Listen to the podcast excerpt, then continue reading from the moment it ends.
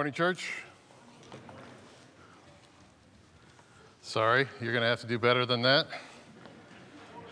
Morning, church. All right. Yes. Okay. All right, that's enough. I should have known. Uh, turn in your Bibles to Ephesians chapter 4 this morning. Um, page 977 in the Pew Bible, if you need that. We are taking a break from the book of Luke, which has been amazing, and we'll continue that here in a few weeks, but we're stepping out into Ephesians uh, for a few weeks with a series we're calling Worthy of the Calling, which is just a great reminder uh, to our church at large and also looking ahead to those that we'll be sending to Bargersville uh, for our church plant. And um, I want to read the, the, uh, the, the text from last week, which is the first six verses, and then the connector to our text this week, verse 7. And uh, so follow with me in Ephesians chapter 4, and then we'll get to our text, which is 11 to 16. I, therefore, a prisoner for the Lord, urge you to walk in a manner worthy of the calling to which you have been called, with all humility and gentleness, with patience, bearing with one another in love, eager to maintain the unity of the Spirit and the bond of peace. There is one body and one Spirit, just as you were called to the one hope that belongs to your call one Lord, one faith, one baptism, one God and Father of all, who is over all and through all and in all. But grace was given to each one of us according to the measure of Christ's gift. And that thought continues in verse 11 and he gave the apostles, the prophets, the evangelists, the teachers, or the shepherds, and the teachers to equip the saints for the work of ministry, for the building up of the body of Christ, until we all attain to the unity of the faith and of the knowledge of the Son of God, to mature manhood to the measure of the stature of the fullness of Christ, so that we may lo- no longer be children, tossed to and fro by the waves and carried about by every wind of doctrine, by human cunning, by craftiness and deceitful schemes. Rather, speaking the truth in love, we are to grow up in Him, in every way, into Him who is the head, into Christ, from whom the whole body, joined and held together by every joint, with which it is equipped, when each part is working properly, makes the body grow so that it builds itself up in love. Let's pray. Father, we need your help this morning, the help of your Spirit to help us understand this text and apply it. I pray that you will make the truth of this clear to us and encourage us and uh, challenge us and change us uh, this morning for your glory and in the name of Jesus. Amen. One of the things that we defend as Christians and as a church is God's uh, design for marriage one man with one woman for one lifetime. The reason we defend that is not because of tradition, it's not because of a political view, it's not because we want to go back to the good old days. The reason we defend God's design in marriage is that we believe that He is our creator and that He has designed us to flourish in this creation that He has given to us. And He has designed marriage, right, to bring two into one under our Creator, and for Christians, under our Savior. And when we follow that design, there's a beautiful picture there of unity because as we follow God and, and seek to be more like our Savior, Jesus, the two become closer and closer. And there's a beautiful unity in that that then enables a maturity and growth in that marriage. And it's a beautiful thing to watch. God's design play out in marriage. And uh, the reason I, I mentioned that, and, and, and by the way, that assumes that, that that marriage, that home is built on the Word of God, rooted in the gospel, and focused on Jesus.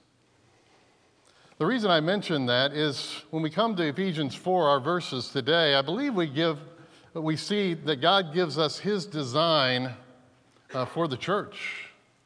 And we see a lot of similarities, so we shouldn't be surprised that, that um, Christ and the church are described as a marriage. God's design for the church is this the main idea that we're going to see in this text is that God has gifted the church for the purpose of unity in order to bring growth and maturity. And then I'll add this tagline at the bottom to keep us in front of us the entire time this morning. As the church is founded on the Word, rooted in the gospel, and focused on Jesus. This is God's design for the church. And so, what we're going to look at in this text is very, three very simple points. We're going to look at the gifts first that it talks about and why those were given. We're going to look at the purpose, which is unity, and then we're going to look at the results, which is growth and maturity. And so let's start with the gifts. We're actually not that far removed from uh, 1 Corinthians 12 last year, when, uh, and actually 12, 13, and 14, when we talked a lot about spiritual gifts, because that was one of Paul's main concerns in the Corinthian church.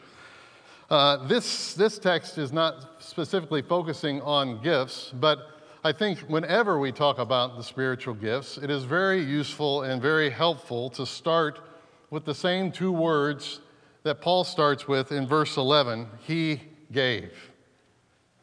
Every conversation about spiritual gifts would go much better if we started with those two words God gave the gifts. Gifts, spiritual gifts, are by definition given to us. It's always great to remember that, right? I didn't choose my gift. I can't take credit for my gift. I can't be envious of other gifts. God gave me the gift that He needed me to have to fulfill my purpose in His church. And so He keeps us humble and, and gives us motivation that if God gave me a gift, I better be using it to serve His church. And so He gave, and then it lists five gifts that He gave to the church the apostles, the prophets, the evangelists, the shepherds, and teachers.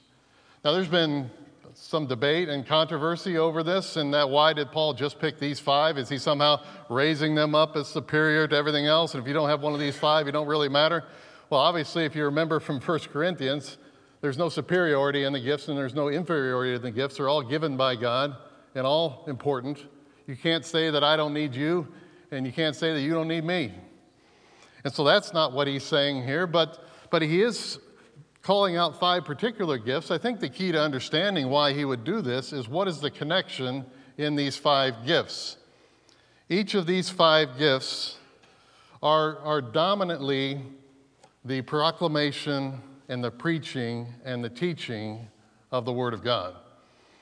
Paul is emphasizing here to this church when he talks about the design of the church, he's saying, I've given you these gifts to ensure that your church is founded on the Word and rooted in the gospel and focused on Jesus. We see this in his concerns in verse 14 that, that the problem that they were having is rooted in the fact that they were being carried, around, carried about by every wind of doctrine. They were being influenced by false doctrine because they weren't founded in the Word and the apostles' teaching. He goes on to say in verse 13 that why he was writing is so that they would attain the unity of the faith. That when you see the in front of faith, it's not talking about belief, it's talking about what is believed, the truth that is believed, which is almost always in the New Testament the gospel. And he goes on to say, and of the knowledge of the Son of God. We see this pattern often through the New Testament. Founded on the Word, rooted in the gospel, focused on Jesus. I think that's the connection to the gifts that, why he mentions these gifts that God has given to the church. He says in Ephesians, just a couple chapters before, in, in chapter 2, verse 20, that the church is built on the foundation of the apostles and the prophets, Christ Jesus himself being the cornerstone. And so we see that pattern founded on the word, rooted in the gospel, focused on Jesus. I saw a movie not that long ago where, I, where there was a familiar scene uh, that I'd seen in, in, many movies before. They're all a little bit different, but they have the same premise. Uh, a leader is standing in front of uh, a group of people, and it, they may be students, they may be players, they may be soldiers. And this leader, he, uh, he takes the, whatever, whatever book or manual that they are there to learn, they're there to accomplish some mission, some goal, some purpose. That's going to be very difficult. And he holds up the manual or the book and, and says, This is what they say you need to know to accomplish this mission. Right? I don't know who they are, but it's always they. They say that you need to know what's in this book. And then he dramatically throws it in the trash and says, That's not what we're going to do. And he, you know, that's, that's old school thinking. That's old fashioned thinking. That's antiquated thinking. That's out of date thinking. No, we're gonna we're going to think outside the box, right? We've got new ideas, we've got new methods. And you know, in the movie, it always works out. And, and there may be circumstances in life where, you, where it's good to, to get out of the book and think outside the box. Uh, the, the, problem is, uh, the warning for the church is, is that the modern church has largely done the same with the Word of God, right? I haven't seen a pastor take the Bible and throw it in the trash, but certainly in practice, uh, in the modern church, the Word has been set aside. That's, that's outdated, that's antiquated. That's old fashioned, and pastors will even brag that this isn't the type of church where I'm going to stand up and say, Open your Bibles to Ephesians chapter 4. Like, who would do that in 2024? Madness. You're never going to grow a church like that. Paul would say that we need some old fashioned, Bible founded teaching because we live in a world that is constantly changing, right? The moral lines of acceptability change almost by the day anymore, right? And in a constantly subjective and changing word, there is only one objective, foundational truth that doesn't change and doesn't expire, and that's what we need to be founded on the Word of God, right? For those of you going to Bargersville, man, you've got to hold on to that. And, You know, Google how to start a new church, and they're not going to say, Stephen should stand up and say, open your Bibles to Ephesians chapter 4. They're going to talk about your cool website and your marketing plan and how to be relevant. And you should mix in politics and social issues and self help. You got to hold on to the Word, brother. You got to be founded in the Word, rooted in the gospel, focused on Jesus. And, and here's why I know that this is what Paul would say as well, because Paul didn't say that God gave the church orators and CEOs and performers and comedians and marketing people. He mentioned these five word centered gifts. That's how the church is built. That's how the church brings unity. That's how the church is going to grow and mature. And so we got to hold on to that. And further evidence of that is that he says next, these gifts were given to equip the saints. So I love this word equipped. It's used several different ways, but in, in the modern daily Greek, it was often used to describe uh, the equipping or the fitting of a ship. When a ship would come back from a long journey, it would come into the harbor, they would, they would unload the cargo, they would clean the ship from top to bottom, and then they would mend it and repair it and strengthen it and they would look for cracks in the mast and, and tears in the sails. And then they would refit or outfit the ship, resupply the ship to send it back out on its journey, because that's what its purpose was, right? I love that picture in the context of the church that we come together, right, to refit us for the journey of the week ahead of us. That we come in, we get mended and repaired and restored and outfitted with everything that we're going to need in our journey this week. I, I, I, have to admit that I thought about if the church was a ship, what kind of ship would it be? Um, well, with all the battle uh, terminology in the New Testament, maybe it's a warship.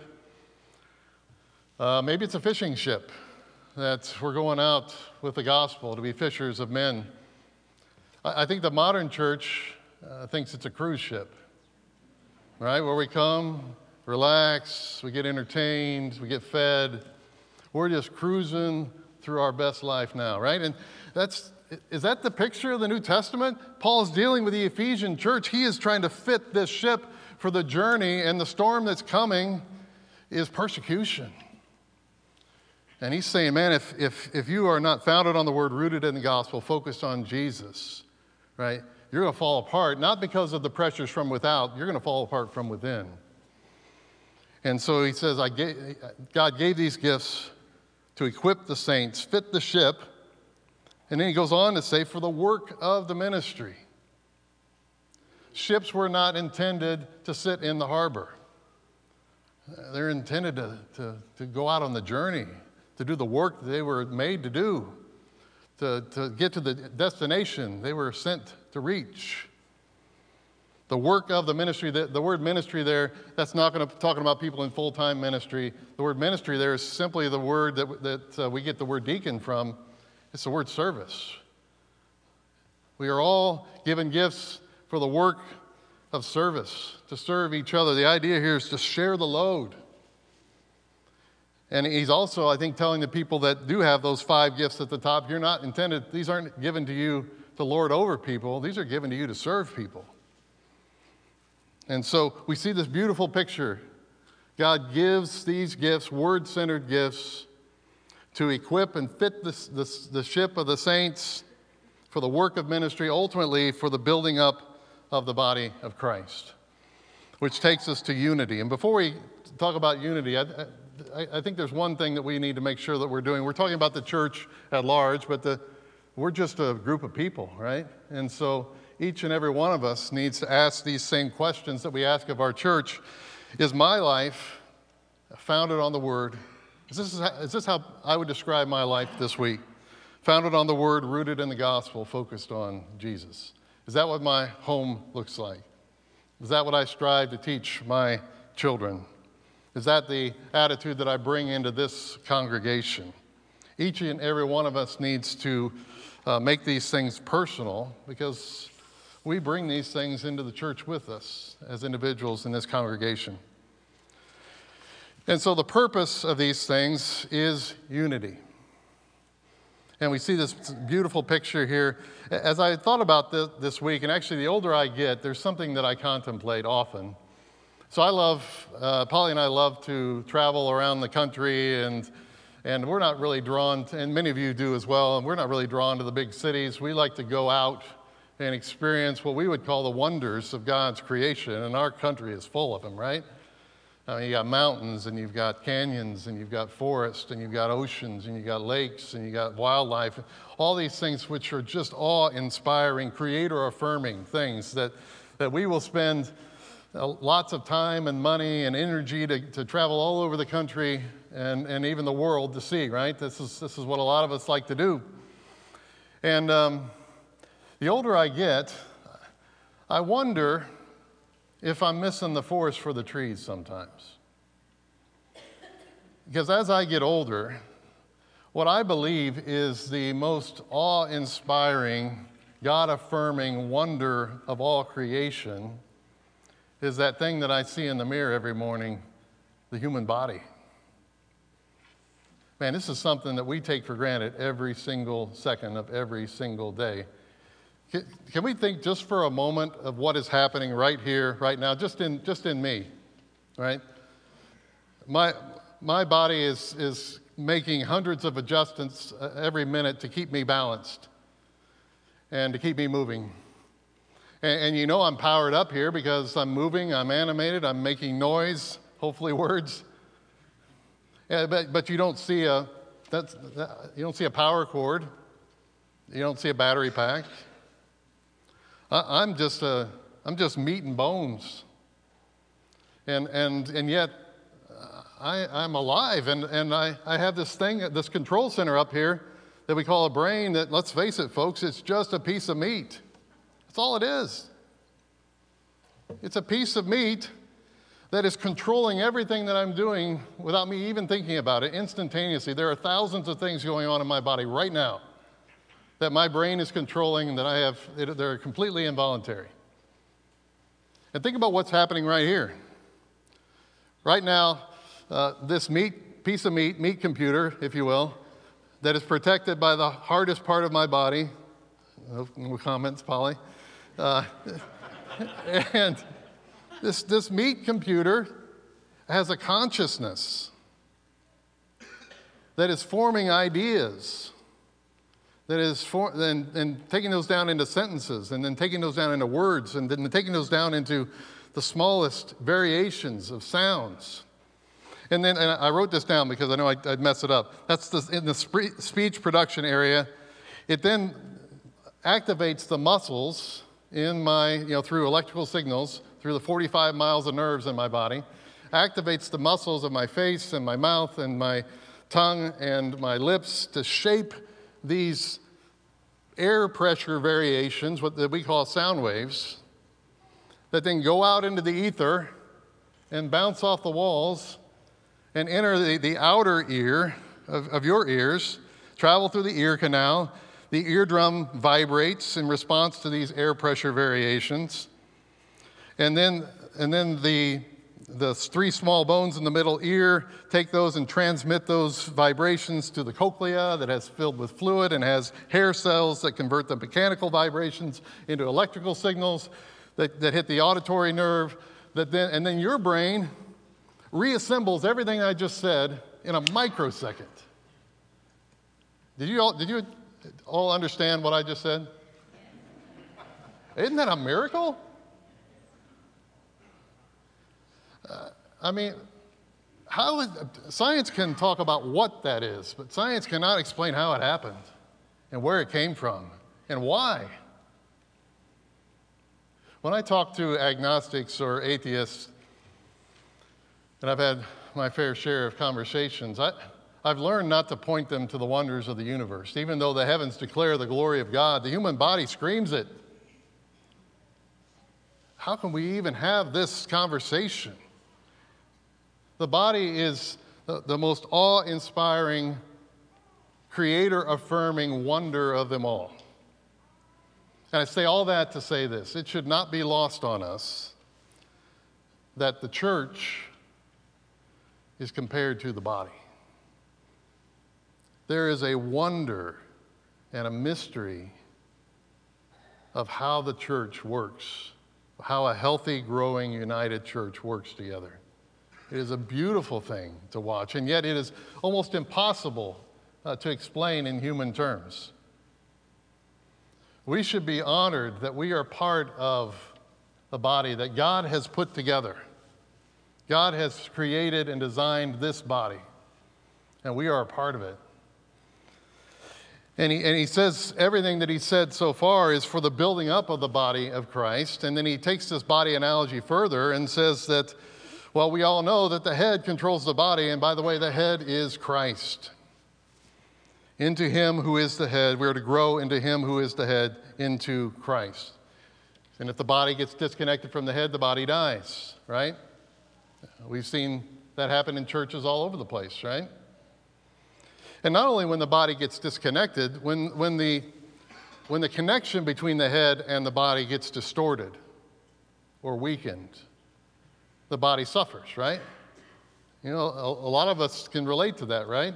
Some of you are dealing with that right now. The, the connection between your brain and your fingers is distorted or weakened. And what you used to be able to do without thinking, now you have to think about it to make your fingers work the way you want. There's a distortion there, there's a weakness there. You know there's something wrong there. There's a disconnection from the head. The church must stay connected to the head. Christ must be preeminent.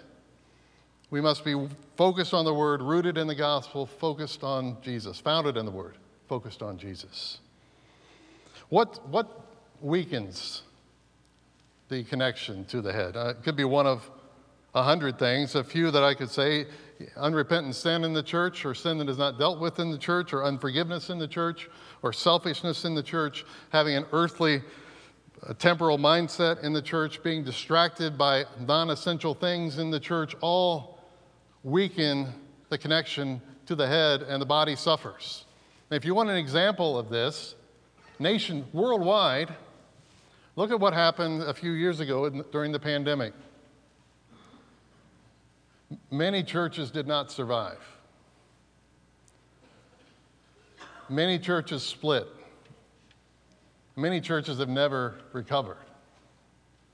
And I don't know every circumstances of, of, of, those, but I've heard enough to know that in most of those cases, The church got disconnected from the head and was more concerned about politics and about mandates and about vaccines and about masks, and they got so distracted by that that they got disconnected from the head, and the church, the body suffered, and the church split. It doesn't take much to distract us, right? And, and by the grace of God, uh, God was gracious to us during that, wasn't He? I don't know that we can explain it. We are, we are a bunch of very flawed people led by a bunch of very flawed elders. And yet, God was gracious in that as we fought to stay founded in the Word, all of us, and rooted in the gospel and focused on Jesus. God was gracious. And not only did we survive the pandemic, we thrived coming out of that. And we're growing and healthy. Praise the Lord. Which really, as Toby said, was part of our motivation is just to start another church. Because we want, God has been gracious to us. He wants, we want Him to do the same thing in Bargersville. They need a church there. We got to stay connected to the head and let nothing distract us. And then in verse 16, he says, From whom, from the head, from Christ, the whole body joined and held together. This is a beautiful picture of unity. And he's starting to use some physiological uh, terms that we won't get into. But the picture here, the joined and held together, is a picture of, of knitting or sewing something together to make it one or to make it strong. And he uses this uh, similar language in Colossians 2 when he says this not holding, he, he actually is warning them about not holding fast to the head because from the head, the whole body, nourished and knit together through its joints and ligaments, grows with a growth that is from God. See the picture of the body there, the joints and the ligaments, and we don't know what all Paul understood, but under the power of the Holy Spirit, he's doing a pretty good job of describing how the body fits together and is strengthened and unified. And that all comes through our connection to the head. If we are all connected to the same head, we are going to be unified as a body and strengthened as a body, which will lead to growth and maturity. And then he finishes with this statement, which is kind of a two statements that are kind of a play on words by every joint which is equipped when each part is working properly. And we saw this back in, in 1 Corinthians 12, where you kind of have this all language and you have this each language, right? All of us are in this together and have a responsibility to the body, to each other, but each of us has a particular role to play. God has put you in this body for a specific purpose. He has gifted you in a specific way to serve this congregation. All of us, we're in this together, but each of us has our own part to play. And so the, the question for us as individuals then is Am I protecting the unity of this body? Am I, am I loving and caring for this body? Am I using my gifts to serve this body? Am I gracious and forgiving with others in this body? Uh, I, I'm not speaking to specific issues here because I think that, uh, that our church has, has um, shown great maturity and and uh, being gracious and forgiving with each other. But man, it is always a danger. And even in great things like sending out an, uh, some of our folks to start a new church, right? The danger is that Satan will somehow use that to cause, this, this happened before, where Satan will use that to cause some sort of division and dissension uh, if we get distracted by the goal and by being connected to the head. And so that, that's, that's something that each and every one of us uh, needs to take personally, because that's what we bring into the body every time we come through those doors. Uh, finally, uh, we look at the results, which is maturity. And uh, if the church, so, so, look, at, look at where we started, right? God has gifted uh, the church with these word centered gifts to equip and fit the ship for the work of service and ministry to build up the body of Christ, connected to the head, each and every one of us, all of us, each of us, right? Protecting the unity of the church and serving and loving and caring for each other. And that will bring maturity and growth. I didn't say that that can bring or should bring or could bring Paul's very clear it will bring growth and maturity. If a, if a church or even an individual is not growing and maturing in the faith, something's wrong. Because growth will come, and back to Colossians, a growth that comes from God will come if the design, God's design for the church is followed. I saw a video on social media a couple weeks ago of a, a mother uh, videoing her son uh, trying to do some uh, very basic things like sound out the alphabet and, um, and write his name on a piece of paper. And, uh, and he, he didn't get it all, but he, you know, he, she applauded him every, every time he did get something right. She celebrated with him and his efforts, and same with the writing. He didn't do it great, but uh, she celebrated his effort. And uh, that's something that all of us parents have been through or maybe are going through now, right? A pretty normal uh, stage of, our, of raising our children. But what was different about this that I didn't tell you up front is that uh, this one that was doing four year old tasks was nearly 40 years old. And by any account, his mentally, physically, socially, emotionally, uh, he was operating at about a four year old level. And when I say that, or if you saw that, instinctively you would your brain would say, I wonder what happened, right? I wonder what happened.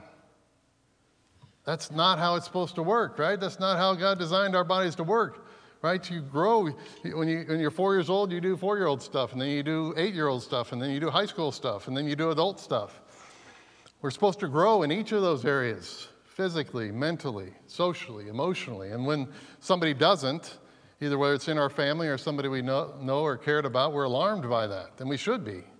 Because if there's not growing and maturing, something is wrong. And Paul is saying to this church, you're not growing.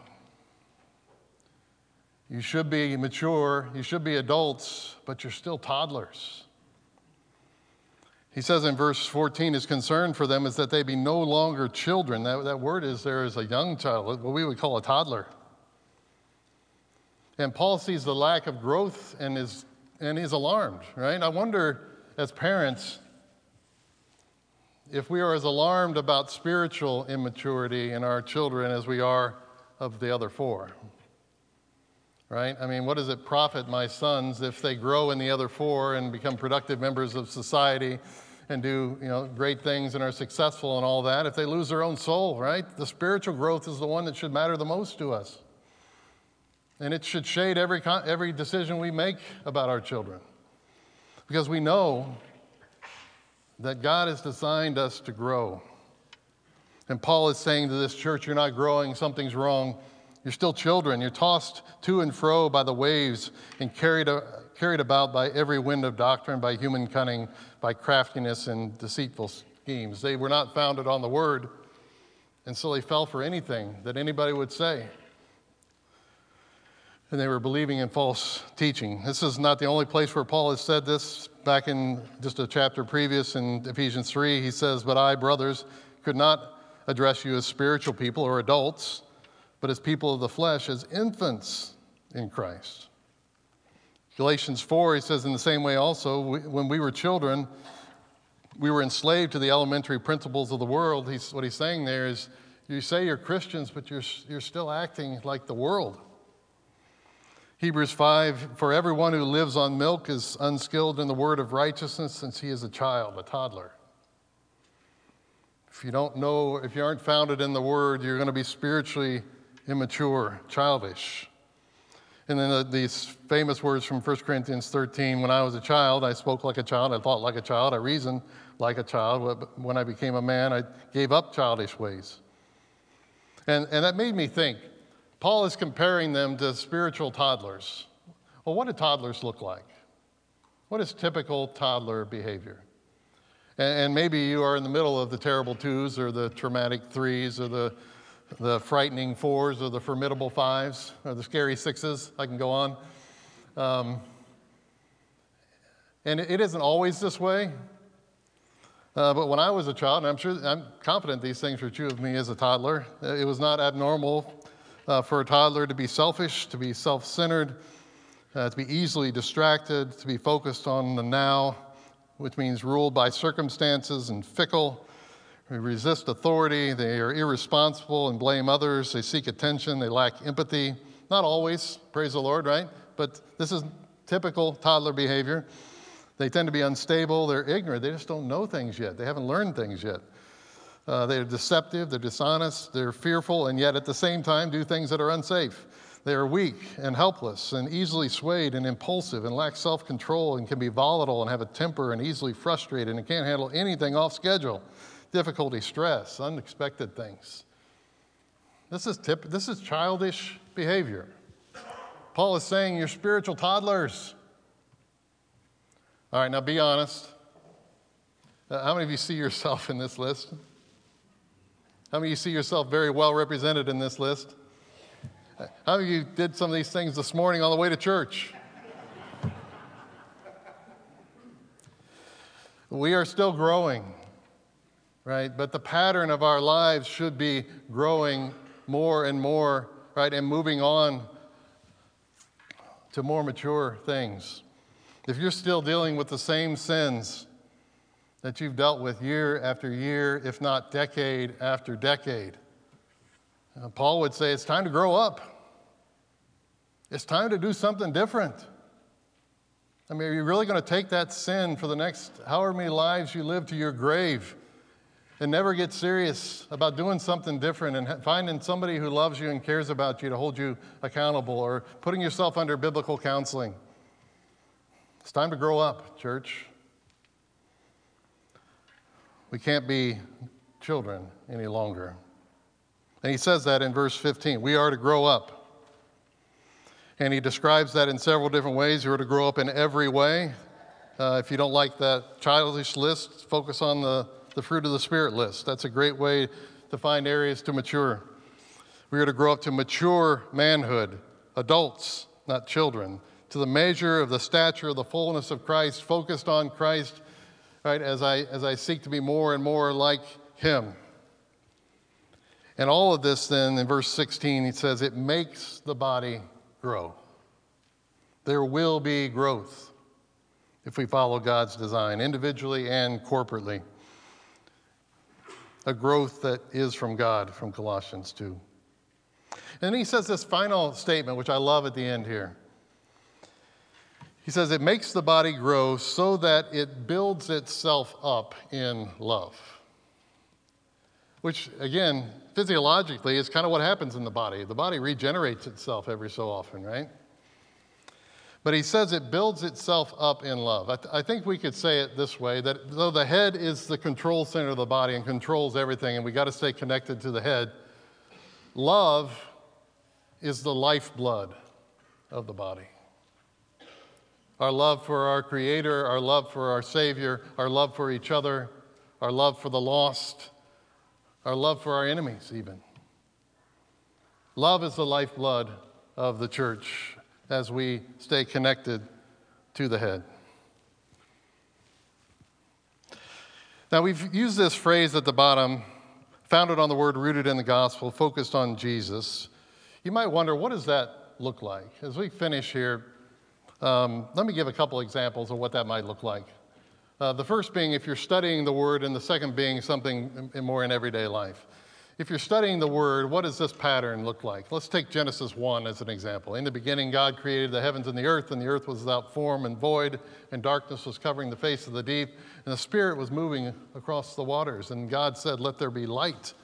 And there's light, and He said, Let there be life. And there is life. That's basically Genesis 1.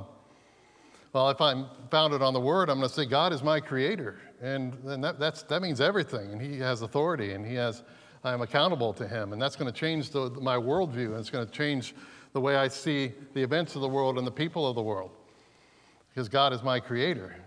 But you don't have to look too hard to see the roots of the gospel in Genesis 1, right? Because what God did to the world, He did to me. Out of darkness, He said, Let there be light. And I saw the, the truth of the gospel. From my deadness, he said, Let there be life. He brought me to life so I could respond in faith to the gospel. Right? The roots of the gospel are in Genesis 1, and then that focuses me then on Jesus, the one who made it all possible. Right? You see that pattern? founded in the Word, rooted in the gospel, focused on Jesus. And listen, if you've been coming to Gray Road at all, you, you know this is the pattern we follow every Sunday, whether we're in Genesis or Jeremiah or Jonah or John or Jude, we end up at Jesus because this is the pattern of scriptures. There's a foundation that's rooted in the gospel that points to Jesus. So, what about everyday life situations? So, let's say you are struggling with, uh, and my Sunday school class is going to hate me because we've been talking about this, uh, and it's very convicting, but uh, what if you're struggling with forgiveness? Or somebody, you're counseling somebody who's struggling with forgiveness. Well, founded on the Word, we look at what the scriptures say about forgiveness. It's not optional, right? It's something that we are required to do. And we see the, the power of forgiveness and the consequences of unforgiveness. But the root of that, the gospel root of that, is I'm to forgive as I have been forgiven. I I'm to forgive as God has forgiven me through Jesus. I have no option but to forgive because I have been forgiven. And if I don't forgive, I'm placing myself above God who has forgiven me. And then that points me to Jesus, right? Through whom my forgiveness is possible and who gave the ultimate example of forgiveness when he even forgave the, the men who nailed him to the cross. You see the pattern. Start with the word, roots of the gospel, focus on Jesus. Uh, let me close with this thought. Uh, one of my uh, favorite sports, my favorite sports event uh, in U.S. history, which, which becomes my favorite sports movie, is the story of the 1980 U.S. hockey team. And um, I love that story for many reasons. I love the geopolitical angles behind it all. And, and yet, the most interesting part of that story, now that, that group of college kids ended up beating the professional Soviet team and won the gold medal. And the interesting part of the story is how the team came together. And he had the coach, Herb Brooks, who was a successful college coach. He knew all the players, and so he crafted a team uh, together uh, that, that had a mix of players from all over the country. And college hockey is very much rivalry driven, intense rivalry, hated rivalry driven. And it's very territorial. So you had a bunch of Boston guys with a bunch of uh, Minnesota guys and Michigan guys, and they all hated each other. And he brings them all together on the same team. And predictably, at the beginning, it's pretty tough. And, uh, you know, they're always fighting with each other. They're, they see themselves as, as enemies and it shows up on the ice. They don't play well, they don't play together. And uh, Brooks decides that he needs a unifying force to bring his team together. And he decided that unifying force was going to be their hatred for him. And so he, he, just, he, he said that uh, he intentionally made things as hard as humanly possible. He did things to them that should be illegal. And he, he made them hate him to the point that because they had to come together to survive the six month process to even get to the Olympics, much less play in it. And it worked. Their hatred for him unified them, and they actually came together and learned that they were a lot alike, and, and they, they, they had a camaraderie, and they actually became very good, close friends even to this day, and it showed up on the ice. They started playing together. There was a chemistry there that made them much better than the sum of their parts. On paper, they had no business winning a gold medal, but all of that, that unity brought a maturity and a growth that uh, allowed them to accomplish their purpose, right? And, and they asked uh, Coach Brooks, uh, well, how did you put that team together? He said, well, I wasn't looking for the best players, I was looking for the right ones. And he said, I specifically designed this team with the right sets of skills and uh, roles and, and temperaments and personalities that I knew could come together and compete. And, and, I, and I thought if, if a coach can do that, all that work to design a hockey team, how much care and design and effort do you think that our Creator, our all knowing sovereign Creator, put into designing the church, the body, the bride for the bridegroom, his son? God has intentionally designed the church to be unified, not by hatred, but unified by our love for, for God and for Christ and for each other. We grow and we mature and we accomplish things that we could never do individually. And that is God's design for the church. He has gifted the church for the purpose of unity, resulting in maturity as we are founded on the word, rooted in the gospel, and focused on Jesus. Let's pray. God, we are thankful that and honored that we can even be in your body. We don't deserve it. And we can't take credit for it. And I, I pray that you would show each and every one of us where we fit in this body, how we can serve this body, how we can love this body every time we come through those doors and during the week. I thank you for your blessing on this congregation, your grace upon us uh, to keep us unified and growing. I pray that we would not relax or be distracted, but that you would continue to grow us and show us more and more of Jesus and how we can be more like him. I pray that we would be challenged and encouraged and changed by these things, and it would make a difference as we as we take our ship into our, the journey of our week, that we would have everything that we need to accomplish what you have uh, for your glory. And we pray this in the name of your Son, Jesus. Amen.